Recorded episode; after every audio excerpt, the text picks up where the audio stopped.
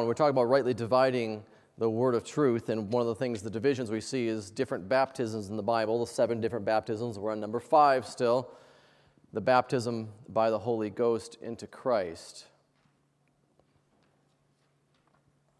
So, um, the Bible talks about uh, the doctrine of baptisms in Hebrews chapter 6, verse 2. There's baptisms, there's many of them, um, seven particularly. And so we've talked about four of them, we're talking about five of them. The fifth one now, the baptism by the Holy Ghost into Christ. And it's, uh, it's the most important one, it's the one that affects our eternity. Um, because it's us being put into Christ. If that doesn't happen, we don't have anything. We're, we're not going to make it uh, to heaven on our own. We're not going to atone for our sins on our own. Um, we're not going to be able to, we're going to talk about some other things that it does for us today, um, but it, it's all possible because of Christ. Um, and how do we get into Christ? Well, you, are, you and I, if you've trusted uh, Christ as your Savior, you and I have been baptized, placed into, immersed into Christ. Um, and everything that uh, Christ uh, has and has done and uh, his rights and privileges are credited to us through that baptism. All right, so really quick recap and then we'll get going here. 1 Corinthians chapter 12 verse 13 tells us it defines for us what this baptism is very clearly. For by one Spirit are ye all baptized into one body. And we know that that one body is Christ by the preceding verse in 1 Corinthians 12. That is the defining verse for this baptism, the baptism by the Holy Ghost into Christ. Galatians chapter 3, verse 27, that baptism connects us with Abraham's seed, which that chapter tells us is Christ. All right, we're not talking about the physical seed, although Christ is, in, as far as his humanity, is the physical seed of, of Abraham. We're talking about the seed of Christ. Um, and we're going to, if I I don't know if we'll have time today to go into it, but I want to show you why, why that's important if, at some point if we get a chance to. Colossians chapter 2, verse 12. We see that this baptism credits us with the death, burial, and resurrection of Christ. How? Because you're in Him, and because you are in Him, everything that happened to Him is credited to you and I if we're saved. It credits us with his death, his burial, and his resurrection. That's what makes possible the imputed righteousness. Okay? God has to have a justification for making us righteous. Well, if we're put inside of his son and all he can see is his son, that's there's your righteousness. The righteousness is imputed to us because we're in him. Outside of Christ, there's no benefit. Outside of Christ, I have to rely on my own righteousness, which the Bible says are as filthy rags. And it also uh, makes possible our justification. All right, we can justly have be heirs with Christ. We can justly um, be with God now in, in, in, the, in His holy heaven. Why? Because sin has been atoned for by Christ, and that is credited to us because we're in Christ. Christ died for sins, for our sins, was buried and rose again and that is credited to us because we're in him. And anybody who's in him gets those things credited, credited to, to themselves. So, um, all right, so we're going to pick up the fourth verse today in Romans chapter 6, if you'll turn there, and then we'll have a word of prayer and we'll get started with that. Father, I thank you for your word. Lord, just help me now as we teach this. Lord, help me to teach it clearly. And I pray that you'd help us to take admonition and, and uh, uh, from these passages that we read today to uh, encourage us to live our lives in a way that pleases you and in the victory you want us to live. And uh, to open, also open our understanding and, and uh, of the scriptures and rightly divide them and, and appropriate these baptisms to the uh, correct places they are in scripture and uh, not get caught up um, and, and, deceived by winds of doctrine, people that misapply these things or wrest them to their own destruction. Lord, help me to teach clearly. Help me to uh, speak uh, accurately and pray you bless these folks for being here today and help them to learn something and grow in their Christian life. We pray this in Jesus' name. Amen. All right. Outline, letter D, Romans 6. Let's just start in verse 1. The Bible says this in Romans 6, verse 1 What shall we say then? Shall we continue in sin that grace may abound? God forbid. How shall we that, we that are dead to sin? Now, how are you, how are you dead to sin? because I was in Christ and I was buried with him, okay? How, how shall we that are dead to sin live any longer therein? Now, here we go, verse 3 Know ye not that so many of us as were baptized into Jesus Christ, now stop right there. Again, it, it's very tempting if we're not studying the Bible and rightly dividing it to, to run that into the water baptism. But what does it say? Know ye not that so many of us as were baptized into Jesus Christ, not baptized into water, okay? So that connects us right back to 1 Corinthians 12 13. Know ye not that so many of us, as were baptized into Jesus Christ, were baptized into his death? We learned that in Colossians chapter 2. All right? We're baptized into his death. Therefore, verse 4, therefore, we are buried with him by baptism into death. Okay, not water, baptism into death. How am I baptized into death? Well, I'm accounted for when Christ died and was buried, I was accounted for the same thing. When Christ bore sins, I was accounted, I didn't bear the sins, but I'm credited with that. I was accounted for that. And when Christ rose from the grave, I am credited with having attained eternal life. It's not me, but because I'm in Christ, I've been credited with that. Okay, so therefore we are buried with him by baptism into death. Now here's the point of this so we're talking about the same baptism here. A baptism into Christ credits us with being dead to sin, buried with him, that like as Christ was raised up from the dead by the glory of the Father, even so we also should walk in newness of life. Okay? All right. This again, this baptism, it's into Christ, it's into death, and you notice that he also alludes to it in the end of verse 4 that we're also raised with him. That's the same thing we saw in Colossians chapter 2. Well, what's the point of this, though? So, Paul alludes to this baptism by the Spirit into Christ and what it credits us with. It credits us with having died with Christ, buried, and risen again. But what's the point? The context, if you look in verses 1 through 2 and the end of verse 4, the context is whether or not we should continue in sin. All right, so now we're going to bring this down to a little more of a practical application. the context is not continue, continuing, continuing in sin. Paul has just talked about uh, justif- justification by faith, the grace of God, um, and then in chapter 6, he says, What shall we say then? All these things that I've said, you know, we freely get justification, we freely have forgiveness of sins. What do we say to that? Should we continue in sin because we have that? God forbid. If you use the grace of Christ, grace of God, to justify your continuing in sin, you're wrong. Okay? You can do that if you want, but you're wrong. The Bible talks about turning the grace of our Lord into lasciviousness, unclean, unrighteous behavior. You're turning grace, the grace that God provided you, and turning it into something wicked. All right? God says, God forbid. Okay? So that's not the point of grace. That's not the point of justification by faith to continue in sin. God forbid. How, uh, look at what he says. How shall we that are dead to sin live any longer then? Well, he's going to tell you. All right? So what, here's what I want to talk about as far as this particular reference to the baptism by the Spirit into Christ.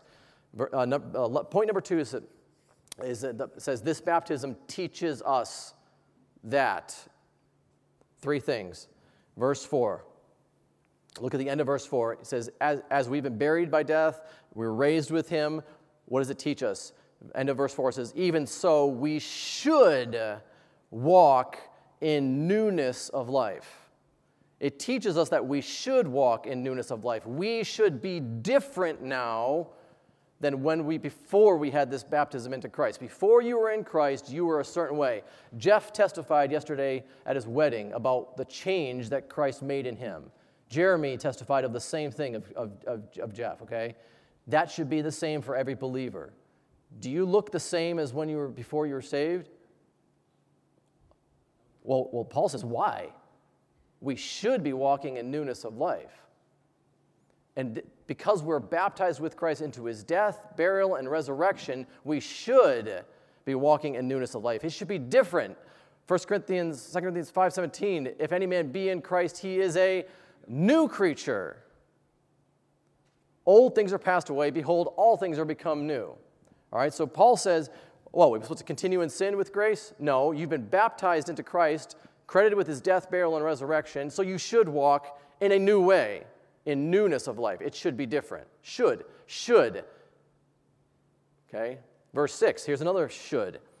Verse 6, knowing this, that our old man is crucified with him. How? Because you're in Christ, and when Christ was nailed to the cross, so was your old man.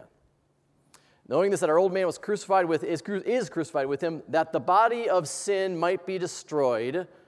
We talked about that body of sin in Colossians 2 with the uh, spiritual circumcision, that the body of sin might be destroyed, that henceforth we should not serve sin. So if I've been baptized into Christ, I should walk in newness of life, then I should not serve sin. Last one, look at verse 12. Let not sin therefore reign in your mortal body, that ye should obey it in the lust thereof. The wording is turned around a little bit there, but you, basically what it's saying is you should not obey sin. Don't obey it, don't serve it, and walk in a new way. If you've been, if you've been baptized into Christ, how does that happen? I, I have trusted the gospel of Jesus Christ. I believe on the Lord Jesus Christ. When He sees that act of faith in His blood, He puts me into Christ immediately. And I'm credited with all these things. And He says, Well, if you were credited with Christ's payment for your sins, His burial, and His resurrection, you know what you should do? You should walk in a new way. You should stop serving sin. You should stop obeying sin. But you notice that it says should. That means it's up to us whether we're going to choose to do that. Now, this is actually the, the passage that sp- sparked the whole decision to go into the baptisms because this baptism, I needed to explain baptisms and the difference between, between them before I jumped into this. But Lord willing, I'd like to develop this chapter 6, chapter 7, and chapter 8 because this is where we live. If you're saved, you have eternal life. And we should walk in newness of life, and we should not serve sin, and we should not obey sin. But how many of us fail at that on a daily basis? Okay? But don't, and don't just sit there. I get it. We all fail it. Don't just sit there and say, well, yeah, I fail at that on a daily basis. Why? He says you should not. We don't have to. We don't have to fail at this. And that's the point of chapters 6, 7, and 8. You don't have to continue in sin. All right, look at uh, the point three says this baptism enables us to have victory over sin. You know, I understand, you know, and I, I agree with it, the, the song, I'm just a sinner saved by grace. That is true, but I'm not supposed to continue in that sin. Okay? If you want to just sit in that and, and be comfortable with, well, I'm just a sinner, saved by grace, and I sin every day, and but God saved me, you are missing the boat. You're missing the point of the Christian life. Yes, are we going to fall? Yeah. Can we have victory over sin? Yes. Okay, it's not, we, if, if all Christ did for you was to give you a divine fire escape, but you're left in your sin, what did he do for you? We have an enabling by being put into Christ to have victory over sin. Look at verse 14 of the same chapter. For sin shall not have dominion over you.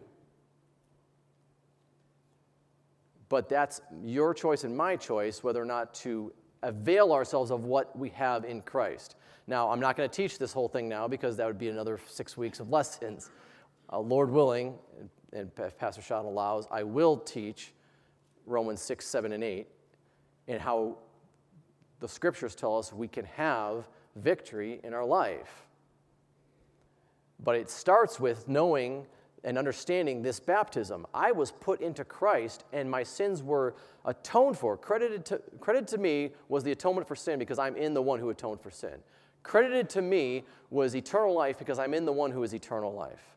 Credited to me is a new way of living because I'm in the one who rose from the dead and uh, never to die again. I have that, I have that um, ability to do that. But do I avail myself of that? Do I avail myself of that? So, Bible says sin shall not have dominion over you, and that's what chapters 6, 7, and 8 deal with. Um, what Christ has done for us, and you're in Christ now. What do we have through that? The struggle, chapter 7 deals with the struggle that we have with the two natures, which we saw in Colossians 2. The body of sins of the flesh was separated from the soul and the spirit, and now we have two natures warring in ourselves. That's chapter 7 of Romans. And then, how do I get the victory is Romans chapter 8. All right, but the whole thing hinges on us being in Christ. And how do you get in Christ? You're baptized into Christ, you're put into Christ when you trust Christ as your Savior, okay? So that's Romans 6, verses 3 and 4. That baptism tells us we can have victory over sin and gives us an enabling to do that same thing, okay? All right, any questions on that? Yes, sir.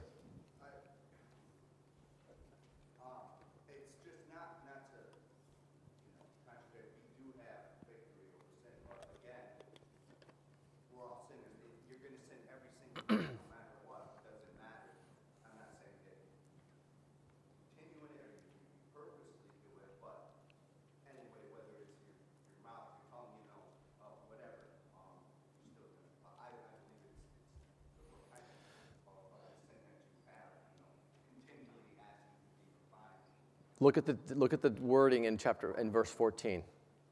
Sin shall not have dominion over you.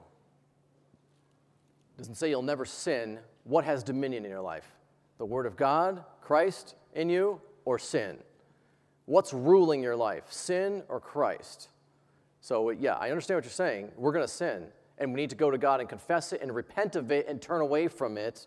But the enabling to do that and not let it have dominion over me is through what, we, what these three chapters talk about, and it starts with being in Christ. Because now I have, as a lost person, I have no ability to have victory over sin. You're going to give into the, the lust of the flesh or what you do naturally. The natural man just does what the flesh wants, and he has no ability to have victory over sin. Now, the difference is we have that ability. Do we sin? Yes. Should I be okay with that? No. And should I let it have dominion over me? No. So Christ wants us to walk in victory, not in defeat. All right? And to say that, well, I'm just a sinner and I'm just going to sin all the time, is, is, is to miss the point. Yes, I'm going to sin, but do I let it have a dominion over me? Okay? Do I continue in it? Should we continue in sin? You know, I get it. I, I, know, I know what you're saying. I, it's a, might maybe a fine line of discrimination there, but it's, your, it's our attitude toward it. Is my attitude, well, I'm just going to sin, so I'll just whatever? Or is my attitude, God can give me victory over this thing? And He can. So, all right. Any other questions about that? All right. These last two, ver- oh, go ahead, go ahead, brother, go ahead. I think I was just going to make a quick comment, like what Jeff was saying, and something that I'm battling with. But it's a matter of an awareness that there's a spiritual battle. Yes.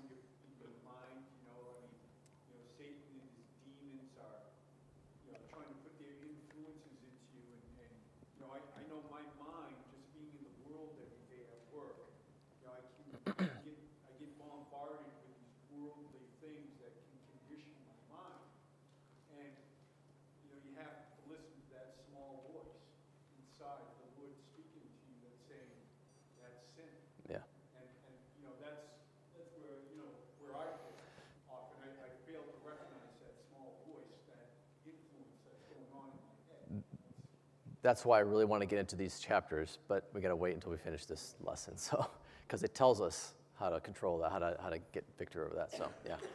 All right. And, you know, I understand we're in the flesh and we, we fight daily, but. Um, Another comment? Yeah. Uh, Benson used to say, in doubt, don't. Yeah, when in doubt, don't.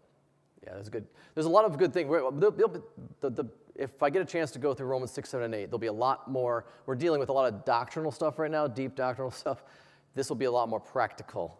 It'll be a lot more practical once we get into that. So, Lord willing, we can do that. All right, Ephesians chapter 4. All right, so the next two passages I'm going to deal with that I believe talk about this baptism. I understand there's some differences of viewpoints on these passages. I get that. Um, I'm going to show you what I believe the scriptures point to in this, and you decide for yourself what, what the scriptures are saying.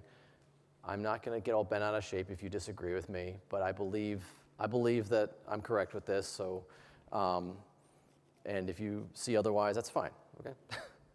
um, but I do, I do want to bring these two passages out because I do believe they speak about this baptism. All right, let's look at Ephesians chapter 4.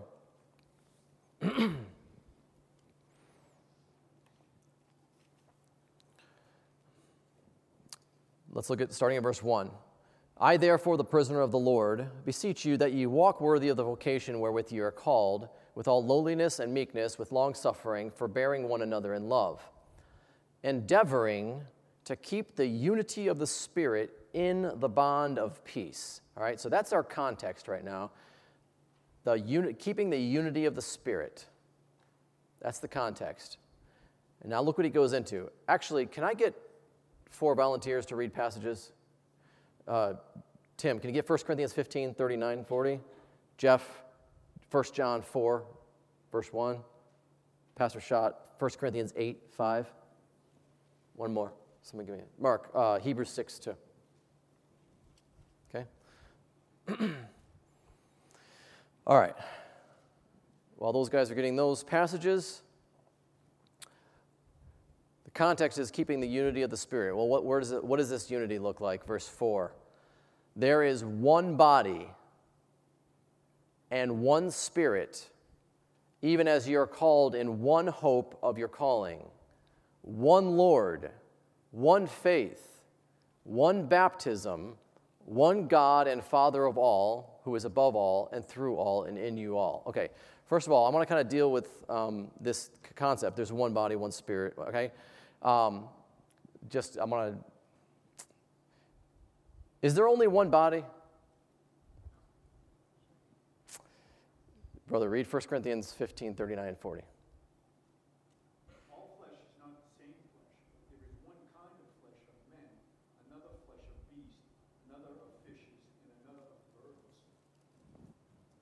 Okay?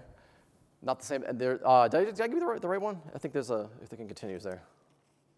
So it talks about bodies. Did I give you the wrong references? Okay, just, did I miss it? I was turning my phone. Yep, there you go. Yeah, 40. 40.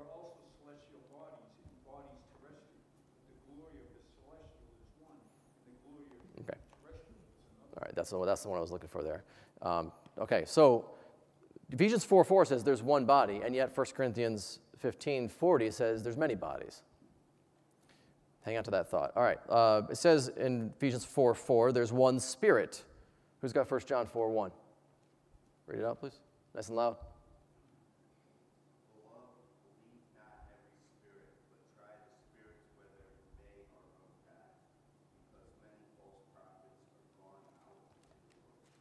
All right, so Ephesians 4 4 tells me there's one spirit, and yet 1 John 4 1 says there's many spirits, and I got to try them.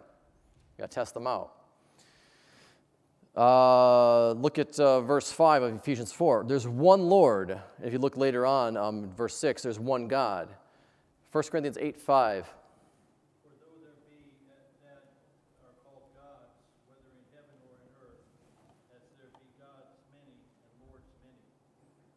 Okay, so that passage tells me there's many gods and many lords.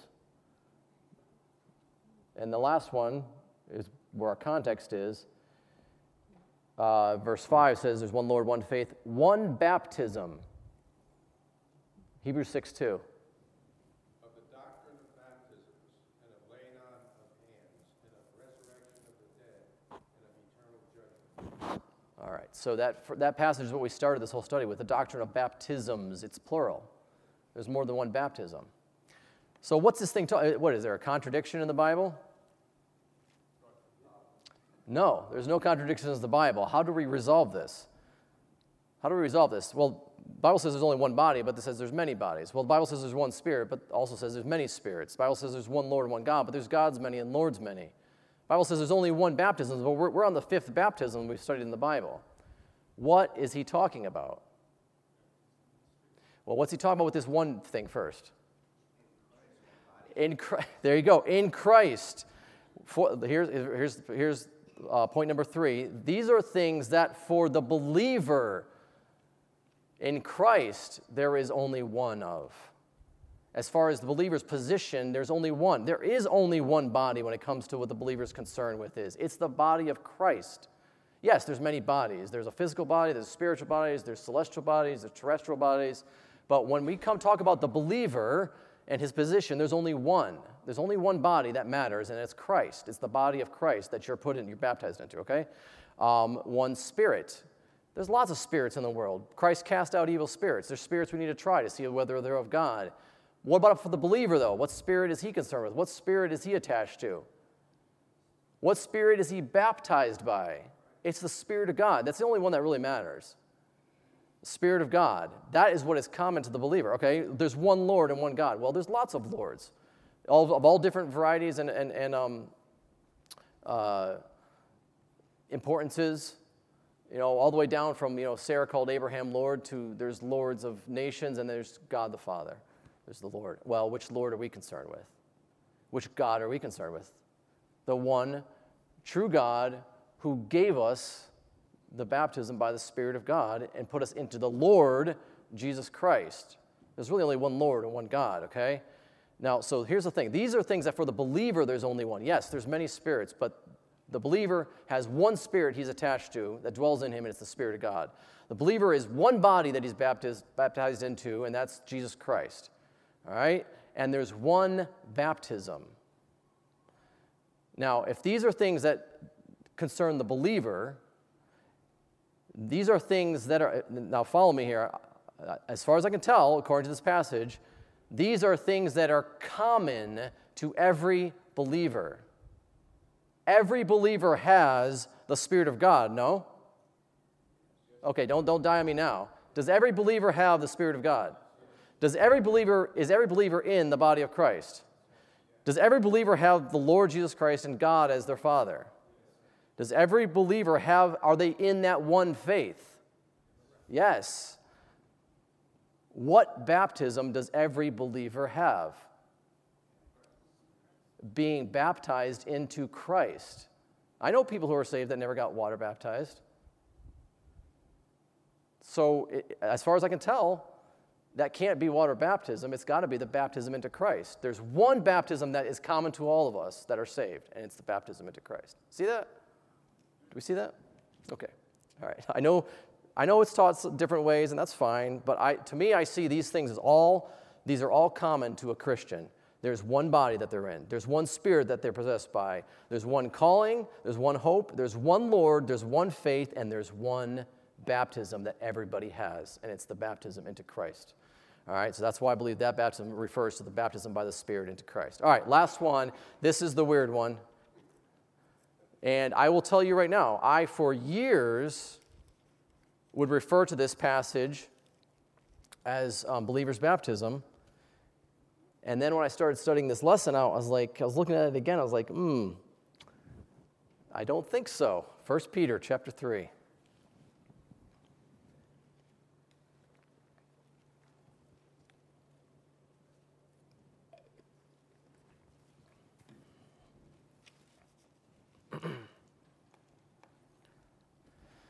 1 Peter chapter 3. I'm going to jump right into the verse that talks about it. Again, if you, if you look at it differently and you have a biblical reason to do so, that's fine. I'm not going to sit here and divide a church over it, okay? I'm just, I'm just showing you what the Lord showed me and um, what I see in Scripture, okay? 1 Peter 3 21 the like figure whereunto even baptism doth also now save us. Parentheses, not the putting away of the filth of the flesh, but the answer of a good conscience toward God by the resurrection of Jesus Christ. Okay, what baptism is that? And that's a good question because it doesn't really strictly clarify it. Um, but I want you to notice something that it says. It says the like figure. What's the figure? What's a figure of this baptism? It's verse 20. Uh, start in verse 19 for context. By which also he went and preached, uh, no, no, verse 18. For Christ also hath once suffered for sins, the just for the unjust, that he might bring us to God, being put to death in the flesh, but quickened by the Spirit. By which also he went and preached unto the spirits in prison, which sometime were disobedient, When? Well, when, when, when, when was this? When once the long suffering of God waited in the days of Noah, while the ark was a preparing, wherein few, that is, eight souls, were saved by water, the like figure whereunto even baptism doth also now save us. Huh? Well, what's the figure? What's the figure he's referring to, first of all? Let's talk about that. What's the figure? The, what? what? The ark in verse 20. It's the ark. The figure is the ark. He says the ark is a figure of this baptism, okay? So the ark is a figure of this baptism. And what does he say about the ark? Look at this, look at this word he puts in there. uh, long suffering God waited in the days of Noah while the ark was preparing, wherein, wherein few, that is eight souls, were saved by water. Wherein, in other words, in that ark, in that ark, there was a few souls saved. And then he goes right into it and says, the like figure whereunto even baptism does also not save us. So the ark is a figure of a baptism that saves us. How is that? Well, what, what, what's going on in the ark? You had someone put inside of something that saved them. Now, here's the thing that really clinched it for me. Remember what we talked about at the very beginning of this lesson? We said, How do I identify this baptism? If it's a little bit obscure and it's not clearly stated, look and see does this baptism credit us with something? Or are we accounted as having done something that we didn't do, but are we accounted for something by this baptism? Look at what this verse says. Now, I'm going to leave out the parenthetical statement because, um, and I'm not trying to change the word of God here, but to keep the flow of the statement, look at it. Verse 21 The like figure whereunto even baptism doth also now save us by the resurrection of Jesus Christ. How is the resurrection stuck in here? I am accounted for having, having been, what does Colossians 2 say? What did Romans chapter 6 say? Having been risen with him by this baptism. When I was baptized into Christ, I was accounted for his death, I was accounted as having been buried, and I was accounted as having been risen again with him. So this baptism saves me how? By Christ's resurrection. Now look at it. Look at the figure. What does he say? So, how were, how were these people that were baptized saved? By the resurrection of Christ. All right? And which baptism credits us with the resurrection of Christ? It's the baptism that puts us into Christ. Now, here, here's, here it is. Verse uh, number three here. Like as Noah and his family were placed in an ark and were saved from the judgment of God, so we were also placed in Jesus Christ by the baptism of the Spirit and saved from the judgment of God by his death, burial, and resurrection. Do you see it? Do you see this baptism? It's not, as far as I can tell, it is not water baptism. It is a baptism that saves us, and the figure of it is the ark, where people were placed inside of something and saved from the judgment of God. Do you see it? Okay? I, did I lose everybody? it's like, I thought this was water baptism my whole life. Well, okay, so did I. Um, all right, so that's, that's I believe that he purposely puts in that figure of the ark to show us which baptism this is. And it's a baptism that saves us by the resurrection of Jesus Christ. All right, that resurrection is the completing work. I'm accounted to having, been, having paid for my sins because I was in Christ who paid for my sins. And I was buried, and the old man is buried. But if that's all that happened, it's not complete yet. I'm also raised with him and I'm saved eternally. I'm justified by his resurrection. I have eternal life because of that resurrection. And I have that because I was in him. Did I lose anybody on that one? Is that, are we good with that? Are we good with that? Some questions? Okay. All right, me, let me talk about this parentheses and then I got to stop. All right, the parentheses. Um, says this we're, we're, the baptism does also now save us, parentheses. Every time God puts a parenthesis in the Bible, He's giving you a special notation that He wants you to understand something. Okay, this baptism, what does He say? Not the putting away of the filth of the flesh. All right, so here's something this baptism has not done for us yet. It has not eradicated the sins of our flesh. That is what we saw in Colossians 2 the body of sins was separated from the soul and the spirit, my flesh has not yet been redeemed. So this baptism didn't change my flesh yet. It didn't wash away the sins of my flesh yet. What it redeemed was my spirit and my soul. So it doesn't give me a cleansing of my, of my flesh yet. And that's what the whole thing with Romans 6, 7, and 8 talks about. I got two parts in me still. I still got a body. Paul says, I know that is in me, that is in my flesh dwelleth no good thing. And yet I have another uh, part of me that's warring against the, the law of my mind, you know, bringing me into captivity, and I'm struggling with these two things. Um, so my flesh has not yet been redeemed. It has, the, this baptism hasn't put away the sins of my flesh. But what has it done? It's given me the answer of a good conscience towards God. Well, how do I have a good conscience towards God? Uh, Jeff alluded to it. I still sin in the flesh. But how do I have a good conscience toward God? Okay, I'm going to try to do this in three minutes, all right? Look at 1 John chapter 3. And hopefully, this is a little bit of a, a stumbling block for some people, and sometimes they don't know exactly how to reconcile this verse. And I hope that understanding this baptism will help us reconcile this verse. Remember, Colossians 2 talks about you are circumcised with the circumcision made without hands, that is, in the putting off of the body of the sins of the flesh. Do you still have your body attached to you? okay, we do. We all do. We're all here. I can see you. All right. What's the difference? God separated between the body of sins of the flesh and the soul and spirit. And he says, you know, in Colossians 2, he says, buried with him in baptism, wherein also we were raised with him through the faith of the operation of God. So the, the, the baptism into Christ is connected with that spiritual circumcision that separates my body of sins from my soul and my spirit, which are redeemed. All right, I hope that's not too deep, but follow me here. All right, 1 John 3. Look at this verse. 1 John 3 9. Whosoever is born of God, who's been born again in here? I've been born again. The Bible says ye must, ye must be born again. Whosoever is born of God doth not commit sin. Oh boy, what do I do with that? Whosoever is born of God doth not commit sin. Look at this next wording for his seed. Remember what Galatians 3 taught us about the baptism? It puts us, connects us with the seed of Abraham, which is who? Christ. Why does the person who's born of God not commit sin? For his seed remaineth in him, and he cannot sin because he is born of God. And this throws everybody into a tizzy and starts people teaching sinless perfection because they don't understand what this is talking about. My body of sins has been separated from my spirit and my soul.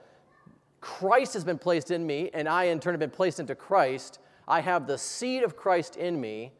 What part of me can't sin? The new man that's been redeemed in me, the spirit and soul, what's still separate from that? The body of sins, not yet redeemed. So this baptism doesn't take care of the body of sins yet, but it gives me a good conscience towards God because I know that in my spirit and in my soul, I cannot sin. In God's sight, I cannot sin because I'm connected with the seed of Christ who does, who Bible says, who did no sin. There's no sin in him and I am credited with that. So um, I hope that's a little bit of an answer if you ever run into that, that verse and it's like, how do I reconcile this verse? I do sin. Yeah, the flesh does, but not the new man inside of you, okay?